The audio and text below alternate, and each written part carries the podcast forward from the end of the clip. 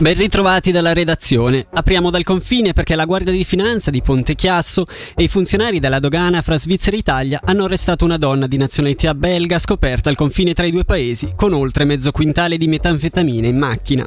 La donna, diretta in Italia, è stata fermata per un controllo e nella sua vettura sono stati ritrovati quasi 55 kg di metanfetamine. La donna è finita in carcere, la droga e l'auto sono state sequestrate. Restiamo sul confine perché è stato fermato un cittadino di nazionalità cinese che trasportava a bordo dell'auto 3 orologi di lusso non dichiarati a fini doganali dal valore complessivo di circa 260.000 euro.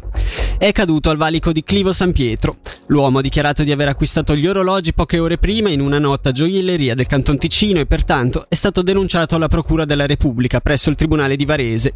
Dovrà ora rispondere di contrabbando aggravato con evasione dei diritti di confine pari a circa 60.000 euro. Mentre i preziosi segnatempo e l'autovettura sono stati sequestrati. È terminata in questi giorni la posa di 13 attenuatori d'urto nelle piazzole d'emergenza della galleria Mappo Morettina.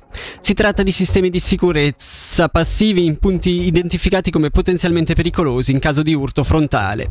La posa degli attenuatori d'urto è avvenuta nelle ore notturne tra il 9 e il 27 ottobre 2023 con l'ausilio di cantieri mobili.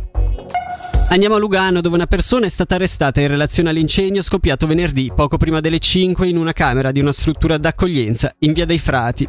La persona arrestata soggiornava nell'edificio e l'ipotesi di reato nei suoi confronti è di incendio intenzionale.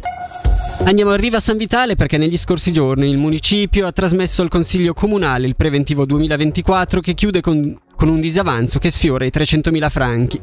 Nonostante la perdita prevista, l'esecutivo ha deciso di mantenere il moltiplicatore all'80%.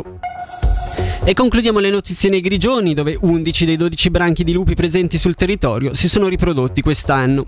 Lo ha riferito in un rapporto trimestrale pubblicato oggi l'Ufficio per la Caccia e la Pesca cantonale, sottolineando come il totale dei cuccioli sia di 46. Praticamente da tutte le vallate, con una presenza finora ridotta del grande predatore, sono giunte prove dell'esistenza di singoli esemplari. Per quanto riguarda la meteo, oggi sarà coperto con piogge sparse dal pomeriggio verso sera a carattere temporalesco. A basse quote le temperature massime saranno comprese tra i 13 e i 15 gradi.